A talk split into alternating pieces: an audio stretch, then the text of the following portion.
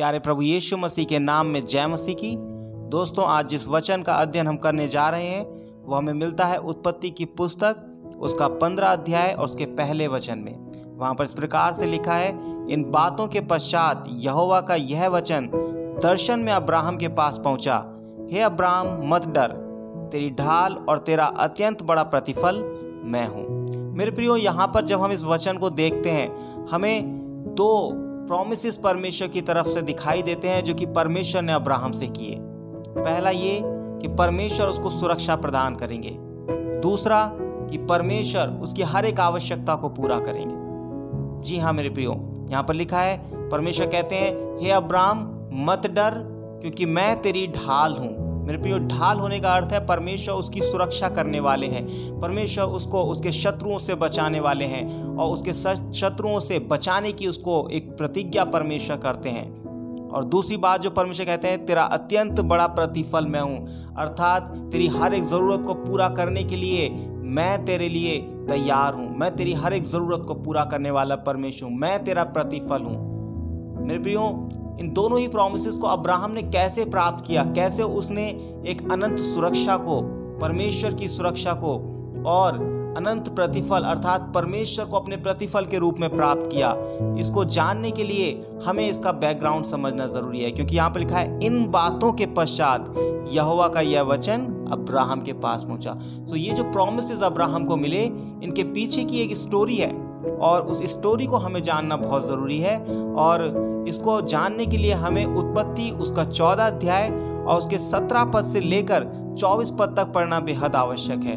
वहाँ पर इस प्रकार से लिखा है कि जब वह कदोरला उमेर और उसके साथी राजाओं को जीत कर लौटा आता था, तब सदोम का राजा शावे नामक तराई में, जो राजा की तराई भी कहलाती है, उससे भेंट करने के लिए आया।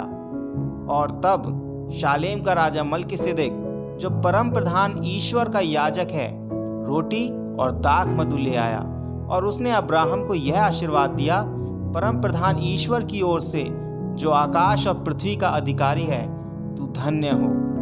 मेरे प्रियो, यहाँ पर हम एक बहुत ही महत्वपूर्ण बात को देखते हैं। यहाँ पर अब्राहम अपने कुछ लोगों को लेकर के उन राजाओं को हराकर, जिन्होंने उसके भतीजे लूत को और सदोम के निवासियों को बंदी बना करके ले गए थे उनको हरा कर उनको छुड़ा करके वापस लेकर के आया है। और जब वो उनको वापस लेकर के आ रहा है तो ये बात की सूचना सदोम के राजा को मिलती है। और सदोम का राजा बहुत प्रसन्न होता है। वो सोचता है कि अब्राहम ने अपने बल से, अपनी सामर्थ से उन चार राजाओं को हराया है। और सचमुच वो एक योग्य व्यक्ति है, एक वीर योद्धा है। और सचमुच उसने उसके साथ में एक बहुत बड़ी भलाई की है, इसीलिए वो उससे भेंट करने के लिए जाता है। लेकिन इससे पहले कि सदोम का राजा उससे भेंट करता परमेश्वर का दास मल के सिदिक उससे भेंट करता है और वो उसको प्रभु के नाम में आशीष देता है, उसके साथ संगति करता है। और जिसके बाद अब्राहम के जीवन में एक बहुत बड़ा परिवर्तन को हम देखते हैं। अब्राहम की नज़रें परमेश्वर की ओर लग जाती हैं और जब सदोम का राजा उससे बात करने के लिए आता है तो हम देखते हैं इक्कीस पद में। तब सदोम के राजा ने अब्राहम से कहा, प्राणियों को तो मुझे दे और धन को अपने पास रख। अब्राहम ने सदोम के राजा से कहा, परम प्रधान ईश्वर, यहोवा, जो आकाश और पृथ्वी का अधिकारी है, उसकी मैं ये शपथ खाता हूँ कि जो कुछ तेरा है, उसमें से मैं ना तो एक सूत और ना जूती का बंधन, ना कोई और वस्तु लूँगा कि तू ऐसा ना कहने पाए कि अब्राहम मेरे ही कारण धनी हुआ है। मेरे प्रियो, अब्राहम के पास एक खुला ऑफ़र आता है। सदोम का राजा उसको यह ऑफ़र करता है कि तू प्राणियों को तो मुझे वापस कर दे, मेरे नगर के निवासियों को तो मुझे वापस कर दे, मेरी प्रजा को तो दे दे। भले ही चाहे जितनी भी प्रॉपर्टी तूने जीती है, वो सारी प्रॉपर्टी को तू अपने पास रख ले। लेकिन मेरे प्रियो, अब्राहम उसको इनकार कर देता है।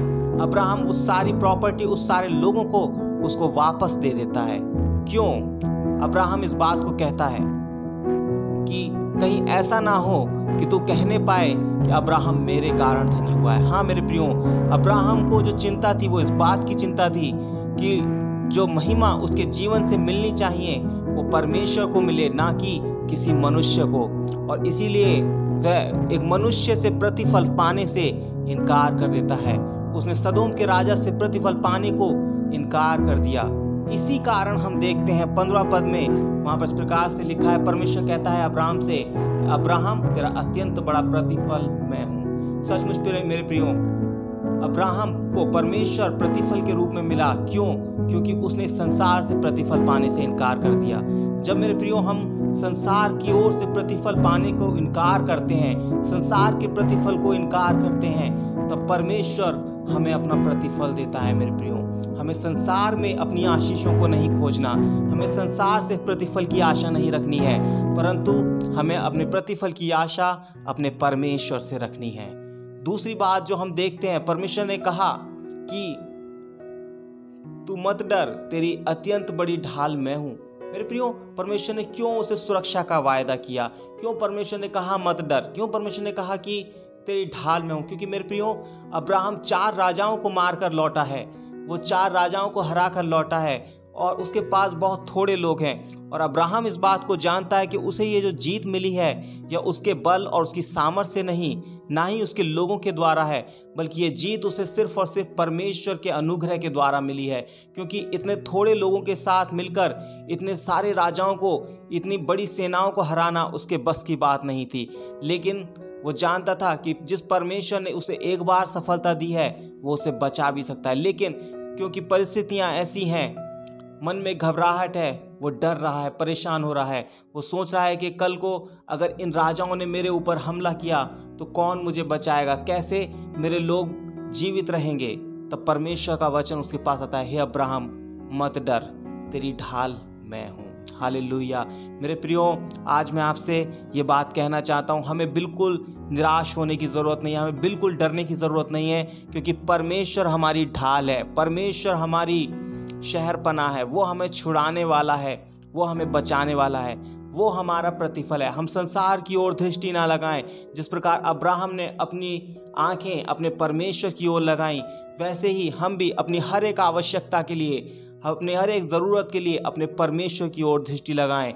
अपनी सुरक्षा के लिए हम अपने परमेश्वर पर भरोसा रखें। क्योंकि परमेश्वर आज आपसे और मुझसे भी इसी बात को कहता है, मत डर, क्योंकि तेरी ढाल और तेरा अत्यंत बड़ा प्रतिफल मैं हूँ। सचमुच प्रियो, प्रभु आज के इस वचन के द्वारा आपको आशीष दे। हमारी ये प्रार्थना है कि आप कभी अपने जीवन में घबराएँ ना, कभी परेशान ना हो। हमेशा इस बात को स्मरण रखें कि आपकी ढाल और आपका अत्यंत बड़ा प्रतिफल परमेश्वर है। प्रभु यीशु मसीह के नाम में जय मसीह।